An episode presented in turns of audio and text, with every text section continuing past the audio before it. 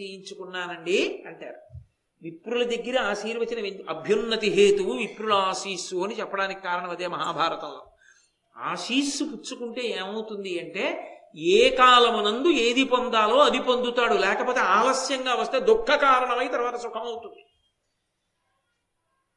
పెళ్లి కావలసిన వయసులో పెళ్ళవకుండా ఆలస్యంగా పెళ్ళయిందనుకోండి, కొంతకాలం ఏడుస్తాడు అయ్యో నాకు పెళ్ళవలేదని. పెళ్ళయిన తరువాత పిల్లలు కలగలేదనుకోండి ఏడుస్తాడు. అందుకే తెలిసి తెలియని మాటలు మాట్లాడకూడదు.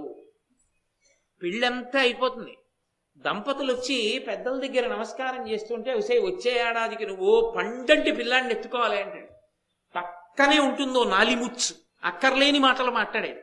అప్పుడే ఎందుకులే వాళ్ళు రెండు మూడేళ్ళు సంతోషంగా ఉండని అంటుంది. అంటే వచ్చే ఏడాది పండంటి బిడ్డని ఎత్తుకుంటే దుఃఖం ఆవిడికి, మనసు చిక్కుమంటుంది. అక్షతలేసిన వాడు కర్మ పోనిద్దు అంటే ఆ మూడేళ్ల తర్వాత ఏమిటో సంతానం కలగట్లేదండి, ఇక్కడికి వెళ్ళమంటారు, ఏ క్షేత్రం చూస్తే బా ఎవడనమన్నాడు నేను ఆ మాట. ఆశీర్వచనం చేసినప్పుడు ఆశీర్వచనం చేసినప్పుడు నీ సొంత పాండిత్యం లేకుండా నోరు మూసుకుని ఊరుకుంటే బాగుండేదిగా. ఏ కాలమునందు ఏది ఉండాలో అది సుఖం, అది లేకపోవడమే దుఃఖం. ఇన్ని ఉన్నాయి సంతానం లేదు, అది ఆ పద్యానికి అర్థం. ఇన్ని ఉన్నవాడు ఏడుస్తున్నాడయా, ఎందుకు ఏడుస్తున్నాడు? సంతానం లేదు, ఉండవలసిన వయసులో లేదు, తర్వాత పుడితే ఏమో ఇప్పుడు లేరు అప్పుడు పుడతారని విన్నాం మనం, ఏడిచాడు. అందుకని అనపత్యము అనపత్యములేమి చేసి దుఃఖాకులుడై చాలా దుఃఖాన్ని పొంది ప్రధానవరులందు సమర్పిత రాజ్యభారుడై, ప్రధానమైన వారు నమ్మకస్తులైన మంత్రుల దగ్గర రాజ్యాన్నంతటినీ అప్పజెప్పేసి ఆ యువనాశ్వుడు భృగు మహర్షిని ఆశ్రయించాడు. భృగు మహర్షి ఉండేటటువంటి ఆశ్రమ ప్రాంగణానికి వెళ్ళిపోయాడు. హిమ హిమవత్ పర్వత ప్రాంతమనందు ఉన్నాడు భృగు. అక్కడికి వెళ్ళి ఆ భృగువును ఆశ్రయించి ఆయన శుశ్రూష చేస్తున్నాడు. ఎందుకని? తాను ఏది పొందలేకపోతున్నాడో అలా పొందలేకపోవడానికి దుఃఖంగా ఉండడానికి కారణమైన పాపం ఏదున్నదో గుర్తించి ఆ పాపము పోవడానికి ఏది చేస్తే పోతుందో తెలుసుకుని తమ దివ్య జ్ఞానము చేత ఆ మంత్రములను ఉటంకిస్తూ ఆ ప్రత్యేకమైన క్రతువు చేయించి దాని వలన దేవతలను ప్రీతులను చేసి ప్రీతి చెందిన దేవతలు ఏ పాపం చేస్తే సంతానం కలగట్లేదో ఆ పాపాన్ని తీసేస్తే దాని వలన సంతానం పొంది యువనాస్తుడు సంతోషించేటట్టుగా చెయ్యగలిగిన ప్రజ్ఞాశాలి భృగువు కనుక. ఒక డాక్టర్ గారి దగ్గరికి వెడతాం, అయ్యా కడుపు నొప్పిగా ఉందని. డాక్టర్ గారు ఏం చేస్తాడు? కడుపు నొప్పి తీసేయరైనా కడుపు నొప్పికి కారణమైనటువంటి క్రిములు లోపలికి ఏవైలాయో గుర్తించి ఆ గుర్తింపబడిన క్రిములు నీకు ఇవి ఉన్నాయా అని రాసివ్వడం. ఇవి ఉన్నాయని రాసిస్తే డాక్టర్ గారు ఎందుకు? నీ కడుపులోకి వెళ్ళినటువంటి క్రిములు ఏవో ఆ క్రిములకు ఏ మోతాదులో ఎన్ని రోజులు ఏ మందు వాడితే అవి చచ్చిపోయి సంతోషంగా ఉంటాడో ఆ మందు వాడికి ఇచ్చి మూడు పూట్ల మూడు బిళ్ళలు వేసుకోవయా, మూడు రోజుల తర్వాత కడుపు నొప్పి పోతుంది, ఈలోగా మళ్ళీ ఏవో రోడ్డు పక్క బండి దగ్గరికి వెళ్ళి తినేకు అని చెప్తాడు కాదు. చెబితే అప్పుడు వాడికి కడుపు నొప్పి తగ్గుతుంది. అలా సంతానం కలగకుండా ఉండడానికి ఏదో పాపం అడ్డొచ్చింది, దానివల్ల దుఃఖం వచ్చింది. ఇప్పుడు ఆ పాపం పోవాలి, పాపాన్ని తీసేవాడు పరమేశ్వరుడు. ఆ పరమేశ్వరుడు ప్రీతి చెందడానికి అగ్నిముఖంగా హవిస్సివ్వాలి, అందుకని అగ్ని కార్యం అవసరం. యజ్ఞమే అంత శక్తివంతమైంది, అది కారణం. యజ్ఞము తపస్సు యజ్ఞము తపస్సు ధర్మము మార్చి మార్చి చెప్తున్నాడు రోమశ మహర్షి. అందుకే ఈ దేశపు శక్తి ఏమిటో చెప్తున్నాడు. అందుకే ఈ మాటలు ఈ కథలు మీకు ఇంకో చోట కనపడవు. మూడు రోజుల ముందు పెళ్లి, వారం రోజుల తర్వాత విడాకులు కథలే ఉంటాయి పశ్చిమ దేశాలన్నీ. వాళ్ళేం చూపిస్తారు? ధర్మ మార్గం. ధర్మ మార్గం చూపిస్తే ఈ దేశం చూపించాలి. కాబట్టి ఆయన అందుకని వెళ్ళి భృగువుని పట్టుకున్నాడు. ఇప్పుడు భృగువు ప్రీతి చెందాలంటే ఏమంటే నా రాజ్యంలో సగం మీకు ఇస్తానంటే ఆయన చీ అదలబో అంటాడు. ఆయన ప్రీతి చెందాలంటే ఒక్క కారణానికే ప్రీతి చెందుతాడు, శుశ్రూష చేత ప్రీతి చెందుతాడు. గురువుగారు దేనికి ప్రీతి చెందుతారు? శిష్యుడి ప్రేమ చూసి, ప్రేమతో చేసిన సేవ వలన. గురువుగారు పడుకుంటే నిద్ర పట్టే వరకు కాళ్ళు ఒత్తాడు, గురువుగారు పడుకుంటే దోమలు కుట్టకుండా విసినికర్ర పెట్టి విసిరాడు, గురువుగారు స్నానానికి ఎడుతుంటే పంచి పట్టుకుని వెనకాతలు వెళ్ళాడు, గురువుగారు స్నానం చేసి బయటకు వస్తే పంచి తీసుకుని పిడిచాడు. ఆ శుశ్రూషకి పొంగిపోతాడు గురువు. కాబట్టి భృగువుని సేవించాడు. ఒక రోజున భృగు అన్నాడు, నీకు పిల్లలు లేరు, ఏడుస్తున్నావు, నీకు పిల్లలు కలగాలంటే పుత్రకామేష్టి చెయ్యాలి, పుత్రకామేష్టి చేస్తాను అని ఆయన పుత్రకామేష్టి చేశాడు. తాను ఎక్కడున్నాడో అక్కడే చేశాడు, అంతేగాని మీ ఊరు వచ్చి చేస్తానండి ఇక్కడైతే అక్కడైతే మా వాళ్ళందరూ భోజనాలకు వస్తారండి, అలాంటి పిచ్చి మాటలు ఉండవు, గురువుది నిర్ణయం, ఇక్కడ చేస్తాను అన్నాడు తప్పకుండా. కావలసింది గురువుగారి నిర్ణయాన్ని అనుసరించి తన కోరిక తీరడం. అలాగే పుత్రకామేష్టి యాగాన్ని చేశాడు. చేసినప్పుడు ఆయన ఏం చేశాడంటే, ఈయనకి కొడుకు కలగడానికి దేవతలందరి యొక్క అనుగ్రహాన్ని కూడా జలములలోకి లాగాడు మంత్రముల చేత. అందుకే నీటికి తజ్జలాన్ అని పేరు. తత్ అంటే పరమేశ్వరుడు, పరబ్రహ్మము, అది అని నపుంసకవాచకంలో వాడతారు. తత్ అంటే అది, ఆడా మగా నపుంసకమా, స్త్రీ పురుష నపుంసకమూర్తియును కాక తిరియక్కమర నరాది మూర్తియును కాక కర్మ గుణభేద సరసత్ ప్రకాశి కాక వెనుక నన్నియుతానగు విభుతలంతు, అది అంతే. కాబట్టి అది స్త్రీయా పురుషుడా నపుంసకమా అదేం ఉండదు ఇహ దానికి. అదొక చిత్, అది వెలుగు, అదొక భాష. అటువంటి పరబ్రహ్మాన్ని ఆయన అనుగ్రహం ఎందులోకి వెడుతుందంటే నీటిలోకి వెడుతుంది ఎప్పుడు. అందుకే ప్రధాన కలశ అని పెడతారు, పెట్టి ప్రధాన కలశలోకి తీస్తారు ఆ శక్తిని, పుణ్యాహవాచనము అని చేస్తారు, నీటిలోకి తీసుకుంటారు శక్తిని. తీసుకుని ఆ నీటిని ప్రోక్షిస్తారు, అశౌచం వదిలిపెడతారు. ఏ కోరిక కోరుతున్నావో ఆ కోరికతో ఆ దేవతల యొక్క శక్తులన్నీ నీటిలోకి పెడతాయి. ఒక్కొక్క పదార్థానికి ఒక లక్షణం ఉండదండి. విద్యుత్ తీ విద్యుత్ తీగని తీసుకొచ్చి ఒక కొయ్య మీద పెట్టారనుకోండి ఎక్కదు, అదే రాగి తీగ మీద పెట్టారనుకోండి ఎక్కుతుంది. ఈశ్వరానుగ్రహం మంత్రానికి నీటిలోకి ప్రవేశిస్తుంది, అది లెక్క.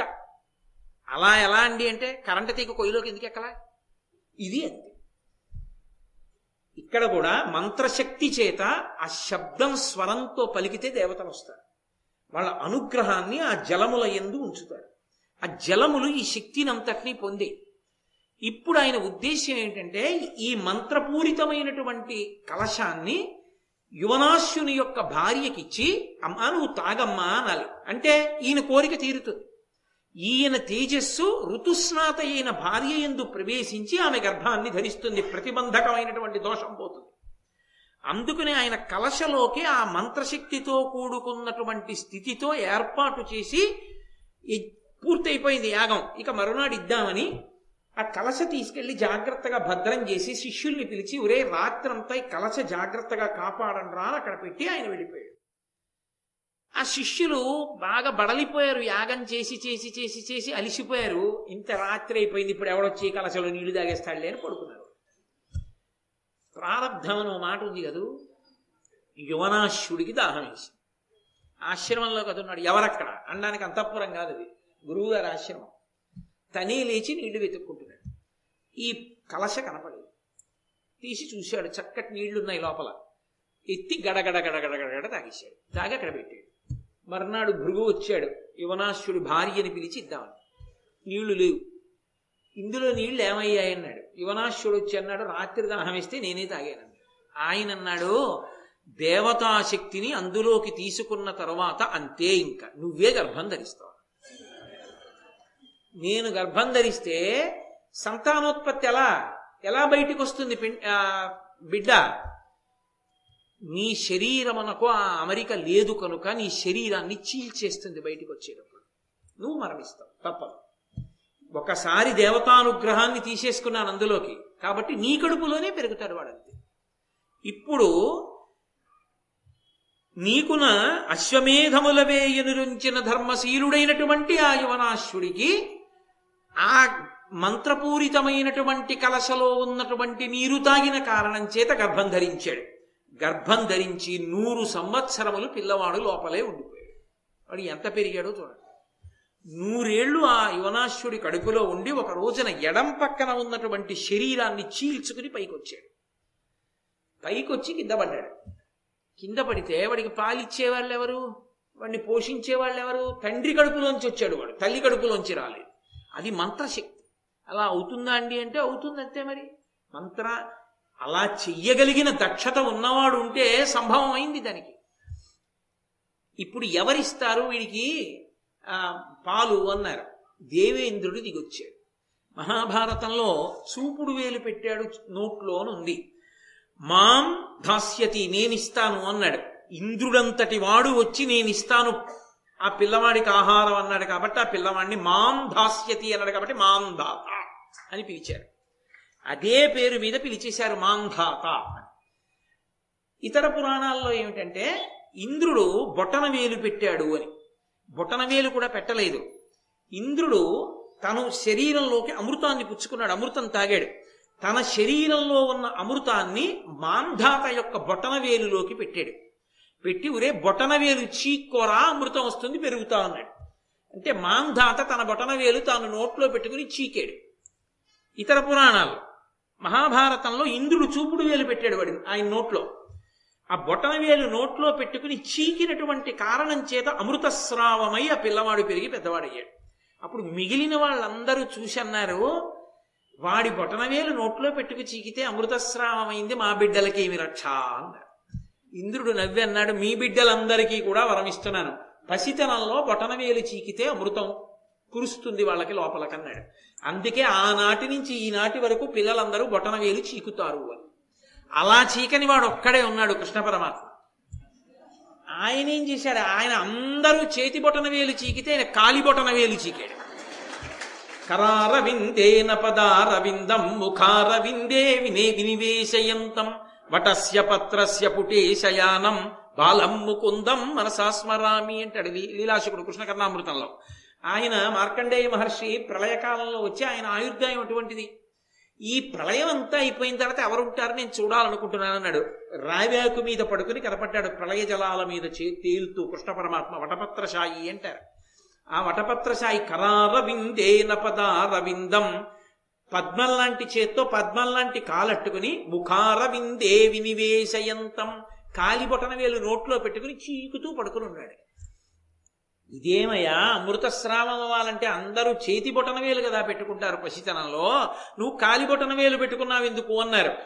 ఇంద్రుడంటే తను తాగిన అమృతం పిల్లల బొటన వేలులో రావాలన్నాడు, కానీ నాది అమృతవపు హో విష్ణు సహస్రంలో లేదు, శరీరం అంతా అమృతం నాది, కాబట్టి చేతి వేలైతేనే కాలి వేలైతేనే, అందరిలా నేను ఎందుకు వద్దు కాలి బొటన వేలు పెట్టుకున్నాను అన్నాడు వటపత్రశాయి. కాబట్టి అందుకని లీలాకృష్ణుడు కరారవిందేన పదారవిందం ముఖారవిందే వినివేశయంతం వటస్య పత్రస్య పుటేశయానం బాలం ముకుందం మనసాస్మరామి అన్నాడు. కాబట్టి ఆ ఇంద్రుడు వచ్చి తన చూపుడు వేలు ఆ పిల్లవాడి నోటిలో పెట్టి అమృతాన్ని స్రవింపచేసి ఆ పిల్లవాడు పెరగడానికి కారణమయ్యాడు. కాబట్టి ఆ పిల్లవాడికి మాంధాత అని పేరు వచ్చింది. ఇప్పుడు ఈ పిల్లవాడు కారణజన్ముడు, కారణజన్ముడైన కారణం చేత ఆయన చిన్నతనంలో కూర్చుని ధ్యానం చేశాడు. ధ్యానమాత్రణ చేసి వేదములు సర్వశాస్త్రములు ధనుర్వేదము సకల విద్య సాయక ప్రయోగంబులు జట్ట వచ్చి పొందే మంధాతృ త్రిభువన పూజ్యునొప్ప. ఆయన ధ్యానం చేసినంత మాత్రం చేత దేవతల అనుగ్రహంతో వేదములు సర్వశాస్త్రములు ధనుర్వేదము సకల దివ్యమైనటువంటి మంత్రములు ప్రయోగ ఉపసంహారములతో వచ్చి ఆయన మేధస్సు యందు ప్రచోదనాన్ని పొంది అన్నీ తెలుసుకున్నవాడు అయ్యాడు. అటువంటి మాంధాత రాజ్యం చేస్తున్న కాలంలో ఒకప్పుడు క్షామం వచ్చింది, వర్షం పడలేదు. వర్షం కురిపించడానికి అధికారం ఉన్నవాడు దేవేంద్రుడు. ఇంద్రుడు వర్షం కురిపించలేదని కోపం వచ్చి మాంధాత యుద్ధానికి బయలుదేరాడు. భూమికి అనావృష్టి అయిన కడు నల్గి పురుహూతుతోడా భీమ సంగ్రామంబు చేసి తన దివ్య పృథు సాయకముల సామజావలినేయునట్లు మేఘ సంచయముల వేసి భూమికి కురియించే వర్షములు సస్యములు వృద్ధి పొంద. నల్లని ఏనుగుల గుంపుల మీద రాజులు ఎలా బాణాలు వేసి యుద్ధంలో వాటిని పడగొడతారో అలా దేవేంద్రుడి మీద యుద్ధం చేసి దేవేంద్రుణ్ణి ఓడించి ఆయన అధీనంలో ఉన్నటువంటి మేఘముల మీద బాణాలు వేసి బలవంతంగా తీసుకొచ్చి కురిపించి వర్షాలు కురిపించి పంటలు పండేట్టు చేసినటువంటి మహానుభావుడు మాంధాత. ఇంద్రుణ్ణి గెలిచి మేఘాలని తీసుకొచ్చాడు. అంతటి వైభవోపేతమైనటువంటి జీవితం ఉన్నవాడయా మాంధాత అంటే ఆ మాంధాత ఇదిగో ఈ యమునా నది తీరంలో ఇక్కడే అద్భుతమైనటువంటి యాగం చేశాడు. ఆ మాంధాత పట్టుకున్నటువంటి విల్లుకి ప్రత్యేకంగా అజగవము అని పేరు.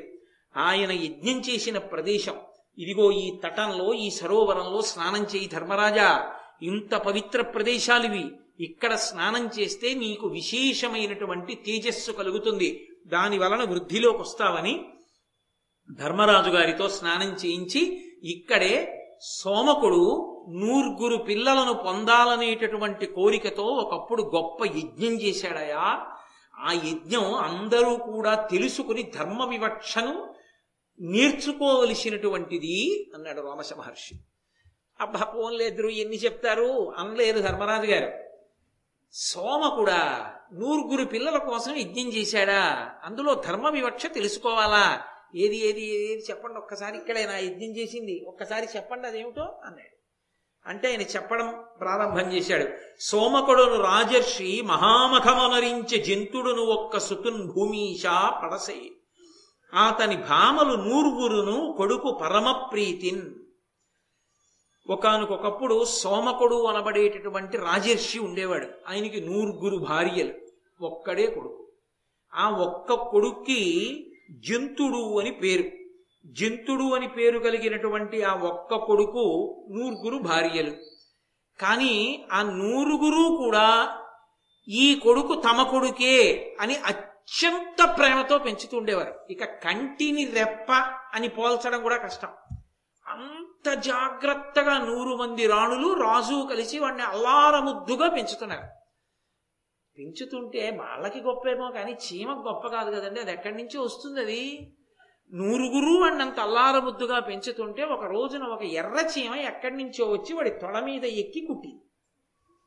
చీమ కుడుతుంది కనుక చీమ కరిచింది కాదు, చీమ కుట్టింది. కరిచింది అన్నమాట వేరు, కుట్టింది అన్నమాట వేరు. కుట్టడం ఎక్కడో కరవడం ఎక్కడో తెలిసి చెప్పదు కదా, ఇప్పుడు మళ్ళీ కుట్టడం కరవడం ఇవన్నీ ఎందుకు కానీ. కాబట్టి చీమ కుట్టింది వాడు వాడు ఏడిచాడు. ఏడు ఏడుస్తున్నాడని నూరు మంది వచ్చి చూశారు, రెండు వందల కళ్ళు వేసుకుని. తొడ మీద చీమ కనపడి దాన్ని వెంటనే తీసి చంపేసి నూరుగురు గుండెలు బాదుకుని ఏడిచారు పిల్లాడితో కలిపి. రాజు గబగబా వచ్చి ఏమైంది, ఎందుకు ఏడుస్తున్నారు నూరుగురు అన్నాడు. ఒక్క కొడుకు, వాడి తొడ మీద చీమ కుట్టేసింది, మేము ఉండి ఎందుకు ఇంకా ప్రయోజనం అన్నారు. రాజు వెంటనే తెల్లబోయి, ఇదేమిట్రా వీళ్ళు నూరుగురు ఉండి ఒక్క కొడుక్కి తొడ మీద చీమ కుట్టిందని ఏడిచారు, ఇలాంటి కొడుకు ఒక్కడే ఉంటే ఎవరికి తెలుసురా, జీవన్మరణములో రేపు ఏమైనా జరగరానిది జరిగితే వీళ్ళందరూ ఏమైపోతారనుకొని గబగబా సభలోకి వెళ్ళాడు. ఆయనకు విచిత్రమైన ఆలోచన వచ్చింది. వచ్చి ఆయన సభ తీర్చాడు, పురోహితులందరినీ పిలిచాడు, బ్రాహ్మణుల్ని పిలిచి ఆయన ఓ ప్రశ్న వేశాడు. నాకు నూరుగురు భార్యలు, ఒక్కడే కొడుకు, వాడి తొడ మీద చీమ కుట్టింది, నూరుగురు ఏడిచారు, ఒక్కడే కొడుకు ఉండడం కన్నా ఎక్కువ మంది కొడుకులుంటే మంచిదా? నా నూరుగురు భార్యలకి ఒక్కొక్క కొడుకు చొప్పున నూరుగురు కొడుకులు పుట్టే అవకాశం ఏమైనా ఉందా చెప్పండి అన్నాడు. అంటే ఒక పురోహితుడు లేచాడు. అందులో లేచి, ధరణినాథ, నీ భార్య శతంబునందు బరగ నూరుగురు పుత్రుల బడయ నీకు అభిమతంబేని తగు తగదనక నీవు కడగి మా చేయ బంచిన క్రతువు చేయు. నీ నూరుగురు భార్యల యందు ఒక్కొక్క భార్య యందు ఒక్కొక్కడు చప్పున నూరుగురు కొడుకులు కలగాలని నిజంగా నువ్వు అనుకుంటే నేను నీకు ఏం చెప్పానో అది అయ్య బాబోయ్ అలా చేయడమాండి అనో, చెయ్యొచ్చాండి అనో, ఇంకోళ్ళని అడుగుతానో అనకుండా నేను చెప్పింది చెప్పినట్టు చేసేయగలవా? చేసేస్తే పుడతారు, చేసేస్తాను అన్నాడు రాజు. చీమ కుడితేనే ఏడుస్తున్నారు, నూరుగురు కుడితే గొడవ వదిలిపోతుంది కదా, అందుకని చేసేస్తాను. చటుక్కున పురోహితుడు అన్నాడు, ఈ ఒక్క కొడుకున్నాడే వాణ్ణి తీసుకొచ్చి యజ్ఞంలో అపస్తంభానికి కట్టే కట్టేసి వాణ్ణి వధించు, వధించి వాడిలో ఉన్న వపని అగ్ని ఎందు వేల్చు, ఆ వాసన పీల్చు. ఈ కొడుకు మళ్ళీ పుడతాడు, వాడితో పాటు ఇంకో తొంభై తొమ్మిది మంది పుడతారు. వీడే మళ్ళీ పుట్టాడని గుర్తేమిటో తెలుసా? వీడు పుట్టినప్పుడు ఎడం పక్కన బంగారు శోభ ఉంటుంది, అదే గుర్తు, ఈ జంతుడే మళ్ళీ పుట్టాడని. ఒకడు వీడు మళ్ళీ పుడతాడు, ఇంకో తొంభై తొమ్మిది మంది కూడా పుడతారు, అలా చేస్తే యాగం అన్నాడు. అలా చేస్తానన్నాడు రాజు, పురోహితుడికి మాట ఇచ్చాడు, సంకల్పం చేశాడు.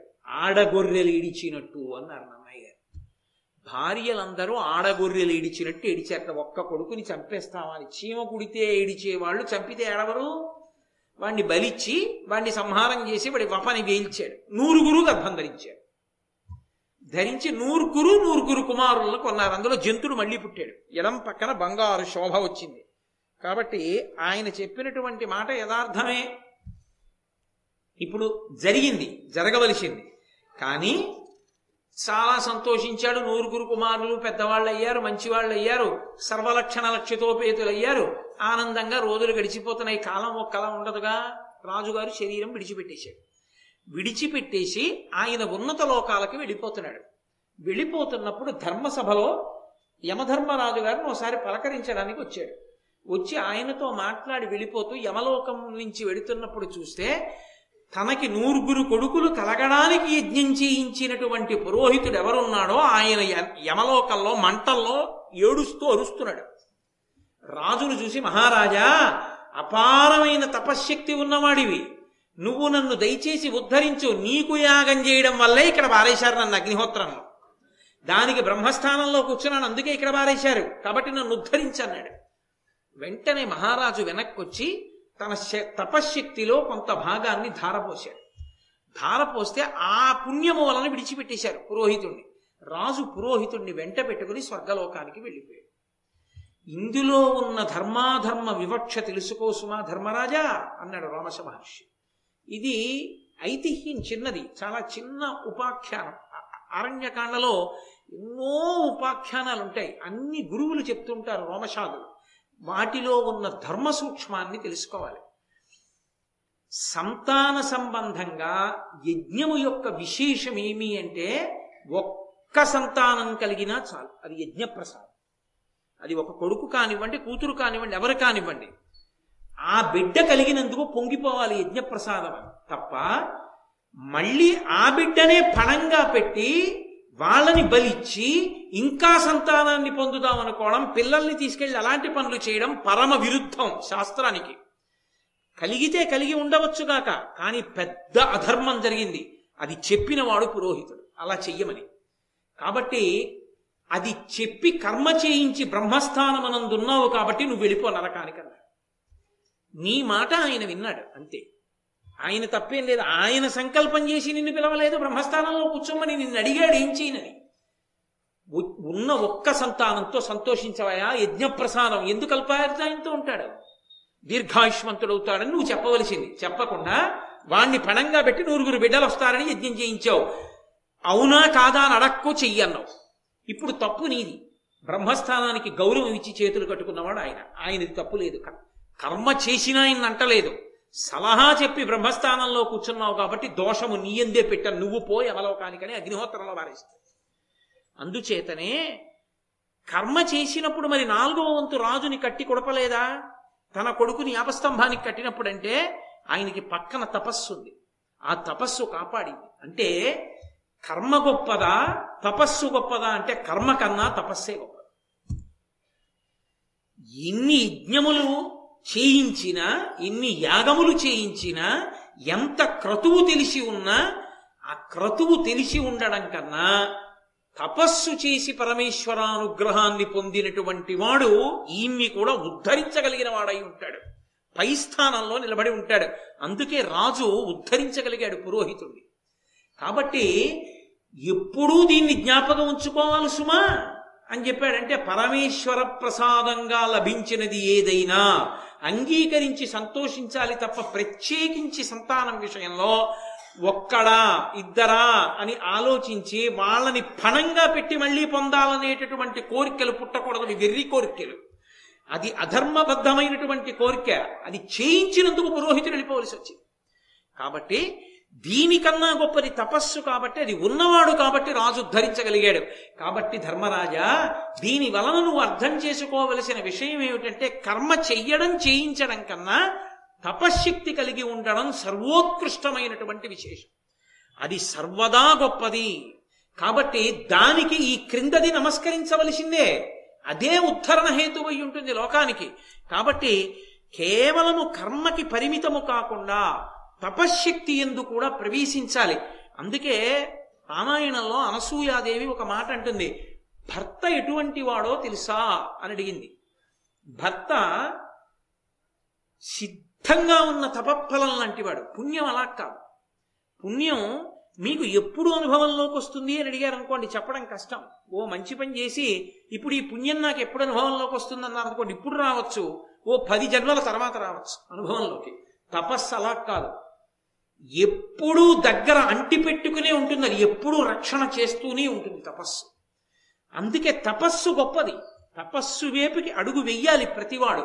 తపస్సు అంటే ఎక్కడికో వెళ్ళిపోయి చెట్టు కింద కూర్చోవడం కాదు. నేను మీతో మొన్ననే మనవి చేశా, శృణ్వంతపహ భారత ప్రవచనం జరుగుతుంటే రెండు గంటల పాటు మీరు తదేక దీక్షతో వింటున్నారనుకోండి, నేను ఇలా అంటే అబ్బా వీడిందుకురా సమయం చూస్తాడో అని అనుకుంటూ తదేక దీక్షతో విన్నారనుకోండి, మీరు రెండు గంటలు తపస్సు చేశారు అని వేస్తారు మీ ఖాతాలో.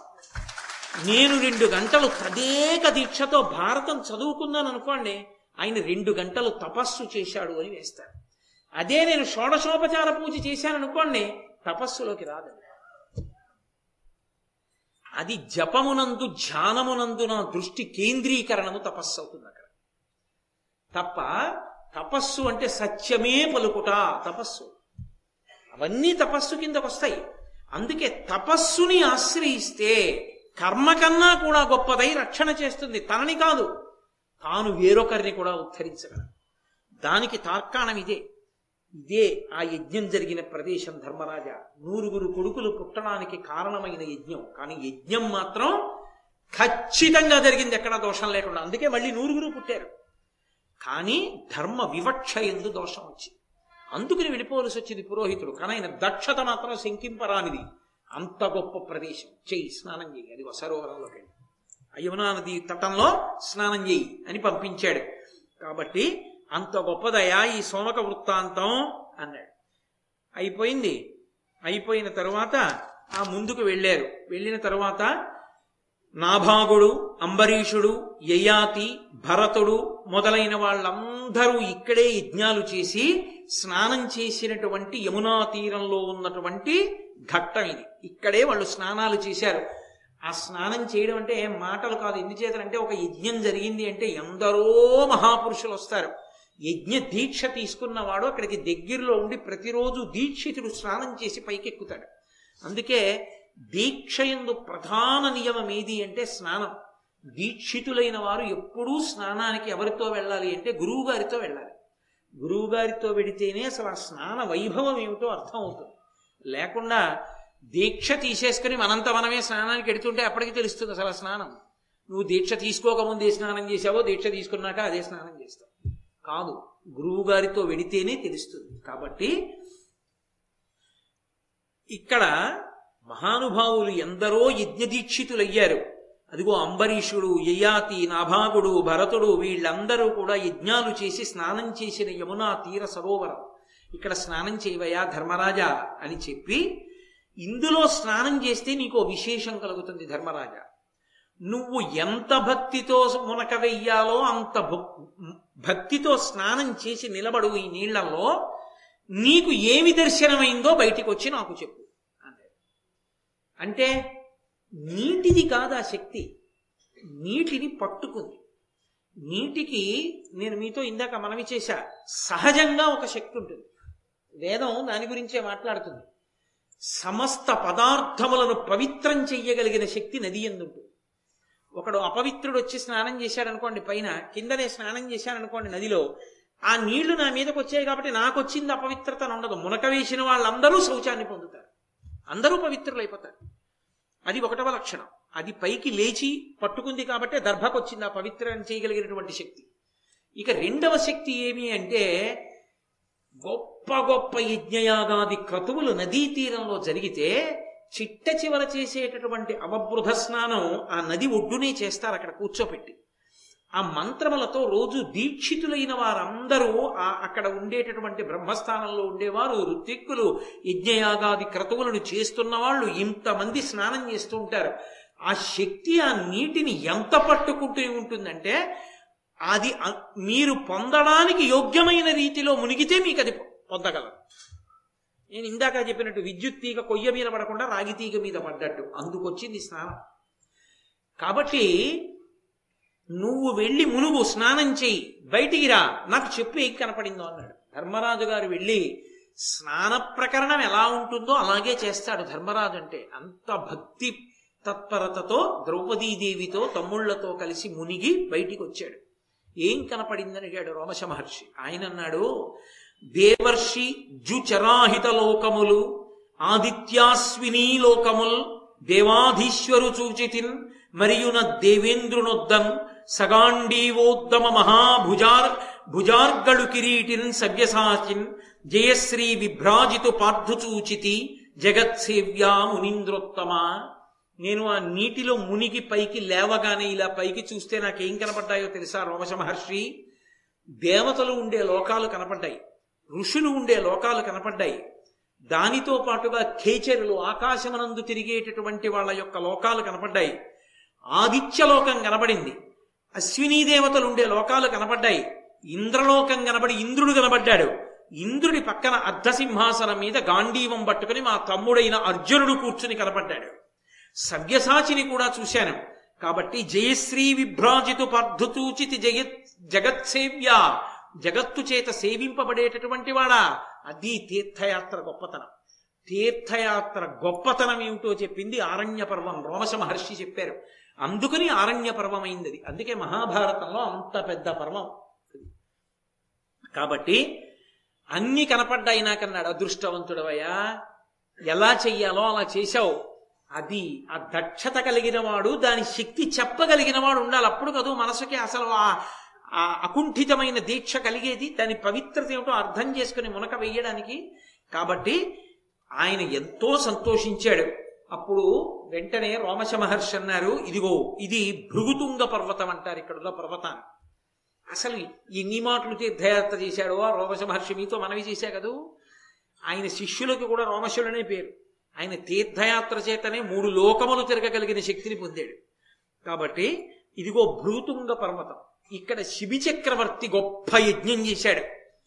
ఆ శిబి చక్రవర్తి ఆనాడు కాదు, తన యొక్క ఔదార్యము చేత ఎప్పటికీ స్మరించగలిగినటువంటి మహానుభావుడయ్యాడయా ధర్మరాజా, ఎప్పటికీ స్మరించవలసిన వాడయ్యాడా. శిబి చక్రవర్తి ఈ పర్వతం మీద యజ్ఞం చేశాడా? ఏది ఏది ఏది నాకు ఒక్కసారి శిబి చక్రవర్తి గురించి చెప్పండి. అలా అడిగేవాడు ఉన్నాడు కాబట్టి భారతం వచ్చిందండి. అడిగేవాడు లేకపోతే అసలు రోమశ మహర్షిని ధర్మరాజు గారు ఇవన్నీ అడగకుండా అబ్బా చాలేదు కాసేపు రూమ్కి వెళ్ళిపోయి రెస్ట్ తీసుకుందాం అన్నాడు అనుకోండి, ఇంకా భారతం ఎక్కడి నుంచి వస్తుంది? ఆ ఉత్సాహం ఉంది కాబట్టి భారతం వచ్చింది. కాబట్టి ఆ శిబి చక్రవర్తి గురించి చెప్తున్నాడు రోమశ మహర్షి. ఒకానొక సమయంలో ఆయన సభ తీర్చి ఉన్నాడు శిబి చక్రవర్తి. ఎవరికి ఏది కోరితే అది దానం చేస్తాడు, పరమధర్మమూర్తి, ధర్మ వివక్ష ఉన్నవాడు. ఈ మాట నేను అన్నప్పుడు ఎవరికి ఏది పడితే అది దానం చేస్తాడు అంటే సమాజాన్ని పాడు చేసే వాళ్ళకి పనికొచ్చేవి కూడా దానం చేస్తాడని కాదు దాని అర్థం. దొంగలు వచ్చి బాగా పదునైన కత్తులు నాలుగిద్దరు రాత్రి పొడి చేసి దొంగతనాలు చేస్తామంటే దానాలు చేస్తాడని అర్థం చేసుకోకూడదు. దానము ధర్మబద్ధము. అందుకే దానము చేసినప్పుడు ధార్మికంగానే చెయ్యాలి, ఇచ్చినప్పుడు యోగ్యునకే ఇవ్వాలి. అది పుచ్చుకోవడానికి అర్హుడనుకున్న వాడికి ఇవ్వాలి తప్ప అది పుచ్చుకోవడానికి అనర్హుడైన వాడికి ఇవ్వకూడదు. అది అలా మీరు ఇచ్చారనుకోండి, ఇస్తే నిరుపయోగం అయిపోతుంది ఆ వస్తువు. ఎవరికిస్తే పొంగిపోతాడో ఆయనకి ఇవ్వాలి. మీరు పట్టుకెళ్ళి ఒక పుస్తకాన్ని ఎవరికిస్తే ఆయన కళ్ళకద్దుకుని టీవీలో పెట్టుకుని చదువుకుని పరవశించిపోతాడో ఆయనకి ఇవ్వాలి. కానీ అది పట్టుకెళ్ళి బియ్యం డబ్బా ఓ పక్క ఒరిగిపోతుంది, ఇది పెడితే గట్టిగా అట్టుంది బాగుంటుందని కింద ఒత్తు పెట్టుకునేవాడికి పుస్తకం ఇస్తే ఎందుకది? అది చిరిగి పాడైపోతుంది. కాబట్టి ఎవరికి ఇవ్వాలో వాళ్ళకి ఇవ్వాలి. పాత్రత నిరిగి దానము. ఆ పాత్రత చెప్పగలిగిన వాడెవరు? గురువు ఒక్కడే. ఈయన దీనికి అర్హుడు, ఇది చెయ్యవయా అని చెప్పవలసిన వాడు గురువు, చెప్పినప్పుడు పాటించవలసిన వాడు శిష్యుడు. అందుకే గురువుది సలహా కాదు ఆజ్ఞ. కాబట్టి శిబి చక్రవర్తి సభలో ఉన్నాడు, గొప్ప దానశీలి. ఇంత గొప్ప దానశీలి అంటారు కదా, పరీక్ష చేద్దాం. ఎందుకు ఈ పరీక్షలు? దేవతలకు పనే ఉండదు ఏమిటి హా అంటే వాళ్ళు పరీక్ష చేయడం అన్న మాటకు అర్థం వాళ్ళకి నమ్మకం లేక కాదు. దాన్ని మీరు జాగ్రత్తగా అర్థం చేసుకోవాలి. వాళ్ళ గొప్పతనాన్ని లోకానికి తెలియచేయడానికి. లోకానికి తెలియచేస్తే వాళ్ళకేమొస్తుంది? మనలాంటి వాళ్ళం వింటే మనకు ఆదర్శంగా ఉంటుంది. పోనీ శిబి చక్రవర్తిలా బతకపోయినా కనీసం కొంత కారుణ్యంతో ఉందాం రా అన్న ఆలోచన వస్తుంది. అందుకు ప్రకాశింపజేస్తారు దేవతలు. అందుకే వాళ్ళ పేరే దేవతలు, దివు వాళ్ళు, ప్రకాశం ఉన్నవాళ్ళు, మంచి గుణములను ప్రకాశింపజేస్తారు. ఒకనాడు ఇంద్రుడు డేగగా మారాడు, అగ్నిహోత్రుడు పావురంగా మారాడు. వేదంలో ఒక మాట ఉంది, పావురం ఎప్పుడూ డేగకే ఆహారం, డేగ తినేస్తుంది పావురాన్ని. అందుకని డేగ పావురాన్ని తరుగుతోంది. ఆంతరమనందు అది డేగ కాదు ఇంద్రుడు, పావురం కాదు అగ్ని, వాళ్ళిద్దరూ పరీక్షార్థం వచ్చారు. ఆ పావురం పరిగెత్తుకుంటూ వచ్చి శిబి చక్రవర్తి కూర్చునుంటే ఆయన పాదముల దగ్గర పడిపోయింది. డేగ కూడా అంతే వేగంగా వచ్చి పావురాన్ని ముక్కుతో కొట్టి ఎత్తుకుపోబోతుంది. ఎత్తుకుపోబోతుంటే వెంటనే ఆగు ఆగు ఆగు ఆగు అది నన్ను శరణాగతి చేసింది నా కాళ్ళ దగ్గర పడి, నువ్వు తినడానికి వీల్లేదన్నాడు. పక్షి మాట్లాడుతుందా? మాట్లాడుతుంది. ఎందుకు మాట్లాడుతుంది? ఆయా యుగముల యందు ఆయా ప్రాణులు ఆయా స్థితులలో అనుగ్రహించాలనుకున్నప్పుడు మాట్లాడే ఒక్కొక్క చోట. అందుకే చూడండి, ఒక్కొక్క చోట చిత్ర విచిత్రమైన లక్షణం ఉంటుంది. పక్షి కారణంగా విశేషమైనటువంటి క్షేత్రం అయ్యాయి కొన్ని కొన్ని. పక్షి తీర్థం అని లేదు. వేల పట్టున మహానైవేద్యం పెట్టేటప్పటికి ఎక్కడున్న కొండ మించి వచ్చి ఆ ప్రసాదాన్ని తీసుకుని వెళ్ళిపోతుంది. ఒక్కొక్క చోట ఒక్కొక్క లక్షణం అలా ఉంటుంది. మీరు ఇప్పటికీ శృంగగిరిలో కాలభైరవ స్వామి దేవాలయానికి వెళ్ళండి, ఎప్పుడు ఒక నల్ల కుక్క పడుకుని ఉంటుంది అక్కడ. మీరు ఏమో సాక్షాత్తు స్వామి ఆ రూపంలో పడుకుని ఉంటారు. కాబట్టి ఒక్కొక్క చోట ఒక్కొక్క ప్రత్యేకత. ఆ పక్షి ఆ పావురం ఏడిచి శిబి చక్రవర్తి అడ్డుపెట్టాడు. డేగ అంది, నువ్వు ధర్మాత్ముడివని నీకు పేరుంది లోకంలో, నన్ను తినద్దంటున్నావు. పరమేశ్వరుడు ఈ ప్రాణులను సృజించినప్పుడు నిర్ణయం చేశాడు ఏ ప్రాణి ఏ ప్రాణిని తినవచ్చు అని. డేగకి పావురం ఆహారం, నీకు ఇప్పుడు పావురం పట్ల దయ కలిగింది, నన్ను తినద్దంటున్నావు. నేను ఒక మాట చెప్తాను, ఇప్పుడు నేను ఈ పావురాన్ని తినకపోతే నా ప్రాణాలు పోతాయి, నీరసంగా ఉన్నాను, నా ప్రాణం పోతే నా భార్య బిడ్డలు అనాథలవుతారు, అప్పుడు ఆ పాపం నీది కాదా? కాపాడడం తేలిక, అడిగిన ప్రశ్నకి జవాబు చెప్పడం కష్టం. ఎంత ధర్మ సూక్ష్మం అడిగిందో చూడండి. ఏ నేను పావురాన్ని చంపితే హింస, పావురాన్ని తినకపోవడం వల్ల నే పడిపోతే హింస కాదా? ఆయన అన్నాడు, అరణ్యంలోకి వెళ్ళు, ఇంకా పక్షులు లేవా, ఇంకా జంతువులు లేవా, వాటిని కొట్టి తినలేవా, తిను. ఇది నా కాళ్ళ దగ్గర పడింది, శరణాగతి చేసింది, దీన్నే ఎందుకు తింటానంటావు? డేగ అంది, అడవిలోకి నీ వెళ్ళడం, ఆహారం దొరకడం ఎప్పుడు నా ఒంట్లో ఓపిక ఉంటే, నా ప్రాణాలు పోయేట్టున్నాయి, తింటేనే బతుకుతాను, వద్దంటావేంటి? ఇప్పుడు నువ్వు నన్ను చంపిన పాపం నీకు రాదా? దాన్ని దాన్ని రక్షించిన పుణ్యం వచ్చింది, నేను చచ్చిపోయిన పాపం కూడా వచ్చిందా? నేను లేని కారణం చేత నా భార్య బిడ్డలు చచ్చిపోతారు, వాళ్ళ చచ్చిపోయిన పాపం నీ ఖాతాలోకే వచ్చిందా? ఒక్క పావురాన్ని బతికించిన పుణ్యాన్ని కోసం ఇన్నించి చంపిన పాపం మూట కట్టుకుంటావా? అది ధర్మమా అధర్మం కాదా? నా ఆహారాన్ని నా నోటి దగ్గర నుంచి లాగేయడం చెప్పు శిబి. ఆయన వెంటనే అన్నాడు, అది శాస్త్రం ఇరిగి ప్రవర్తించడం, ధర్మాధర్మములు తెలిసి ఉండడం అన్న మాట కదా. ఆయన తడబాటు పడదు. వెంటనే మంత్రుల వంక చూసి మీరు జవాబు చెప్పడం లేదు. ఆయన అన్నాడు, ప్రాణభయమున వచ్చి ఈ పక్షి నన్ను ఆశ్రయించి ఆశ్రితు నెట్టి అధముడైనా విడువడనియు నేనెట్లు విడుతు దీని ఆశ్రిత త్యాగమిది ధర్మమునే చెప్పుమా. నేను క్షత్రియుణ్ణి, రాజుని, నాకు పరమోత్కృష్టమైన ధర్మం ఏది అంటే శరణాగతి చేసి నన్ను రక్షించు అన్నవాణ్ణి రక్షించడం. నా దగ్గరికి వచ్చి పావురం పడిపోయింది రక్షించమని, ఇప్పుడు నా యొక్క పరమ ధర్మం దాన్ని రక్షించడం.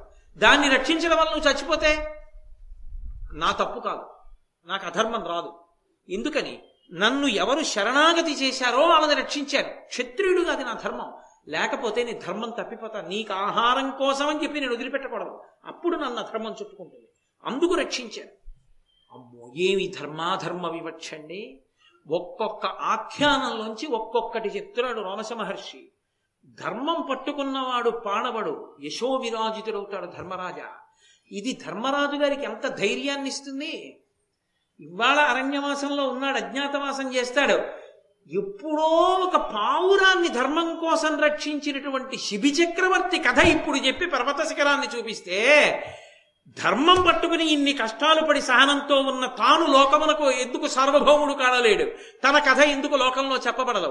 ధర్మరాజుకి అది గొప్ప సంతోషాన్ని ఇస్తుందా ఇవ్వదా? అది గురువు మాట్లాడే విధానం. అంటే అది ధర్మరాజుకి ఇవ్వడం కాదు, అప్పటికీ ఇప్పటికీ ఎప్పటికీ ధర్మమునందు నిలబడాలనుకున్న వాడికి అంత సంతోషాన్ని ఇస్తుంది, ఎంత పూనికనిస్తుంది. ధర్మాన్ని పట్టుకుంటే మనం రక్షింపబడతాం, ధైర్యాన్ని ఇస్తుందా ఇవ్వదా? అందుకు భారతం చెప్పేవాడు. సాయంకాలం భారతం చెప్తే దేవాలయంలో అందరూ కూర్చుని వినేవారు. పొద్దున్న లేచి ఎవరి పని మీద వాళ్ళు ఎడితే, నిన్నను విన్నాను రా, ధర్మం రక్షిస్తుంది అధర్మం రక్షిస్తుందా, అందుకని నాయనా నీ కాగితం నువ్వు పట్టుకుపో, నేనున్నది ఈ కాగితం నీకు ఇవ్వడానికే అనేవాడు తప్ప కాగితం ఇలా ఇవ్వడానికి ఇంకొకటి అపేక్షించేవాడు ఉండేవాడు కాదు. ఎందుకంటే ధర్మాన్ని నమ్మి ఉండేవారు. దేవాలయాలు దేవాలయాలు అన్ని ఉండడం లోకాల్ని పాడు చేయడానికి కాదు. దేవాలయాలు ఎన్ని ఉన్నాయో ధర్మం అంత నిలబడింది. దేవాలయాల్లో పూజలు, దేవాలయాల్లో దీపాలు, దేవాలయాల్లో నైవేద్యాలు, దేవాలయాల్లో ప్రవచన మంటపాలు ఎప్పుడు తగ్గిపోయాయో, ఎప్పుడు ప్రవచనం పోయిందో, ఎప్పుడు మహాభారతం చెప్తే ఛాందసం అన్నారో అప్పుడే దేశంలో ధర్మం అడుగంటిపోయింది. కాబట్టి ధర్మానికి ఆలవాలము ఈ శాస్త్రములు, పురాణములే, కావ్యములే. కాబట్టి ఆయన ధర్మాన్ని చెప్పాడు. చెబితే ఆ డేగ అంది మంచిది, అయితే నేను పావురాయిని తినను. ఎందుచేత అంటే నేనిప్పుడు ఆ పావురాన్ని తింటే నీకు అధర్మ దోషం వస్తుంది, నీకు అధర్మ దోషం రావడం నాకు ఇష్టం లేదు. కాబట్టి నువ్వు ధర్మమునందుండు, కానీ నా ప్రాణం ఆకలితో ఉన్నాను, నేను నిన్ను యాచిస్తున్నాను. పావురంలో ఎంత మాంసం ఉంటుందో అంత మాంసం నీ ఒంట్లోంచి నాకు దానం చేయి, నీ మాంసం తిని నేను వెళ్ళిపోతాను, తప్పకుండా ఇచ్చేస్తాను. అలా అడిగా ఇచ్చేస్తాను. ఒక తులాదండం తెప్పించాడు తక్కెట, పావురాన్నిటి పెట్టండి అన్నాడు. పావురాన్ని పెట్టారు.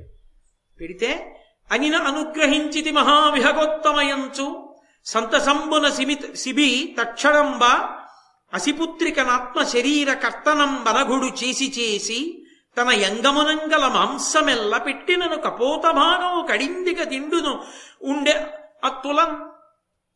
ఆయన ఓ చురకత్తు ఒకటి తీసి, ఓ పావురంలో మాంసం ఎంత ఉంటుంది, ఇంత ఉంటుంది అంతే కదూ అని వెంటనే ఓ చిన్న చురకత్తు ఒకటి తీసి, అందుకే అసిపుత్రిక అన్నారు అన్నయ్య గారు. అసి అంటే కత్తి, అసిపుత్రిక అంటే చురకత్తి, చిన్న కత్తి. చిన్న కత్తి పెట్టి తన తొడ కోసి అందులోంచి ఇంత మాంసం తీసి వేశాడు. పావురా అలాగే ఉంది, తక్కిడికి యువతల వైపు అలాగే ఉంది. ఇదేమిట్రా కనీసం కదలలేదు అనుకున్నాడు. కోసి కోసి అన్నారు నన్నయ్య గారు. ఇక మాంసం శరీరంలో ఎక్కడుందో అక్కడ అలా కోసేశాడు. కోసేసి తీసేసి అందులో వేసేస్తున్నాడు. ఎందుకని ఇటు మాట ఇచ్చాడు, సత్యానికి కట్టుబడాలి, అటు రక్షిస్తానన్నాడు, ధర్మానికి కట్టుబడాలి. సత్యధర్మములకు కట్టుబడిపోయాడు. కోసి కోసి రెండిటి కోసం తన ఒళ్ళు తానే కోసేసుకున్నాడయా. మామూలు మాట వేయలేదు, కోసి కోసి ఇలా కోస్తున్నాడు, ముక్క తీస్తున్నాడు, వేస్తున్నాడు తూగలా. ఏ దిక్కుమాల పావురం అనలేదు, మళ్ళీ కోస్తున్నాడు, తీస్తున్నాడు, మాటకి కట్టుబడాలి, పోతే ప్రాణం పోతుందంతే. అలా వేస్తూనే ఉన్నాడు. దానికి అచ్చెరువడి ధరణీనాథుడు తనువునందు నెత్తురు దొరగందాన తొల ఎక్కెనంతన్వాని గుణోన్నతికి మెచ్చి వాసవదహనులు. ఒంట్లో ఉన్న మాంసమంతా ముక్కలో కోసి వేసేశాడు. కనీసం తక్కెడ ఇలా లేవల పావురం ఉన్నవే, ఇంకెందు ఇంకేముందనుకోను నన్నే తిని అని తానే తక్కెడెక్కి కూర్చున్నాడు. కూర్చోగానే ఈ పావురై డేగ ఇంద్రుడు అగ్నిగా మారిపోయాడు. మారిపోయి మహానుభావ ఏమి ధర్మమయ, దానం కాదు ధార్మికమైన దానం, ధర్మానికి కట్టుబడాలన్న పూనిక. ఆ ధర్మయుతమైన దానంలో శిబి నీతో సమానమైన వాడు లేడు. అద్భుతం. వాళ్ళు ఏమని వరం ఇచ్చారో తెలుసా, ఆశ్చర్యం. శబ్ద బ్రహ్మోపాసనము లోకమునందు ఎంతకాలం ఉంటుందో అంతకాలము నీ కీర్తి ఉంటుందన్నారు. బహుశా వాంగ్మయంలో ఎక్కడా ఇటువంటి వరం లేదు. శబ్ద బ్రహ్మమయీ, చరాచరమయీ, జ్యోతిర్మయీ, వాంగ్మయీ అని పరదేవతకి పేర్లు. శబ్ద బ్రహ్మంగా అమ్మవారిని ఉపాసన చేస్తారు. శబ్దము ఆకాశ గుణకము, ఆకాశంలో ప్రయాణం చేస్తుంది, చెవి ద్వారా వింటాం. శృణ్వంతప ఆ మాటలు లోపలికెళ్ళి జ్ఞానకారకములు అవుతాయి. ఆ శబ్దాన్ని ఉపాసన చేస్తారు శబ్ద బ్రహ్మంగా. శబ్ద రాసి వేదం. కాబట్టి ఆ శబ్దములను ఉపాసన చేయడం అంటే కవిత్వం కూడా అందులోకే వస్తుంది. శబ్దములను ఛందోబద్ధంగా పేరిస్తే కదా కవిత్వం వస్తుంది. దీని కవిత్వం ఎంతకాలం ఉంటుందో, మాటలు ఎంతకాలము చెప్పబడతాయో, మాటల చేత మానవులు బాగుపడ్డం అన్నది ఎంతకాలం ఉంటుందో, బాగుపడ్డానికి మాట్లాడడం అన్నది ఎంతకాలం ఉంటుందో, మాటల వలన మనం బాగుపడాలని వినడం అన్నది ఎంతకాలం ఉంటుందో అంతకాలం నీ కీర్తి ఉంటుందయా అన్నారు. అంటే అసలు శబ్ద బ్రహ్మోపాసనం ఉన్నంతకాలము నీ కీర్తి ఉంటుంది శిబి చక్రవర్తి. అందుకంటారు పోతన గారి భాగవతంలో, కారే రాజులు రజ్యములు గెలువరే గర్వోన్నతిం పొందరే వారీరి సిరి మూటకొత్తుకొని పోవంజాలిరే భూమిపై పేరైనం కలదే శిబి ప్రముఖులం ప్రీతిం యశక్కాములై ఈరే కోర్కెలు వారలంతలపరే ఈ కాలమున్ భార్గవా అంటారు. పోతన గారంతటి వారు శిబి ప్రముఖులు అనే వాడారు. అంతటి మహానుభావుడై శబ్ద బ్రహ్మమున్నంత కాలము తాను ఆ అద్భుతాన్ని అనుభవించగలిగినటువంటి వాడై తన కీర్తి ప్రకాశించేటటువంటి వాడై శిబి చక్రవర్తి యశోవిరాజితుడయ్యాడయా. అదిగో అంతటి మహానుభావుడైన శిబి ఈ భృగుతుంగ పర్వత శిఖరం మీదకే వచ్చి యజ్ఞం చేశాడు. ఎక్కువ ఆ యజ్ఞం జరిగిన ప్రాంతంలో కూర్చో కాసేపు, అదిగో పక్కన ఉన్నటువంటి యమునా నది తీరంలో స్నానం చేయి. అదృష్టవంతుడు మళ్ళీ స్నానం చేశాడు. ఇప్పుడు నీకు ఇంకొక విషయం చెప్తాను, ఇది పరమాద్భుతమైనటువంటి విశేషం. కడుపులో ఉన్న కొడుకుని, అమ్మ కడుపులో తన భార్య కడుపులో ఉన్న కొడుకుని బయట తిరుగాడుతున్న తండ్రి శపించాడు. ఎందుకు శపించాడో తెలుసా? ఇంకా బయటికి రాని పిల్లవాడు బయట తిరుగుతున్న తండ్రికి వేదం విషయంలో సలహా చెప్పాడు.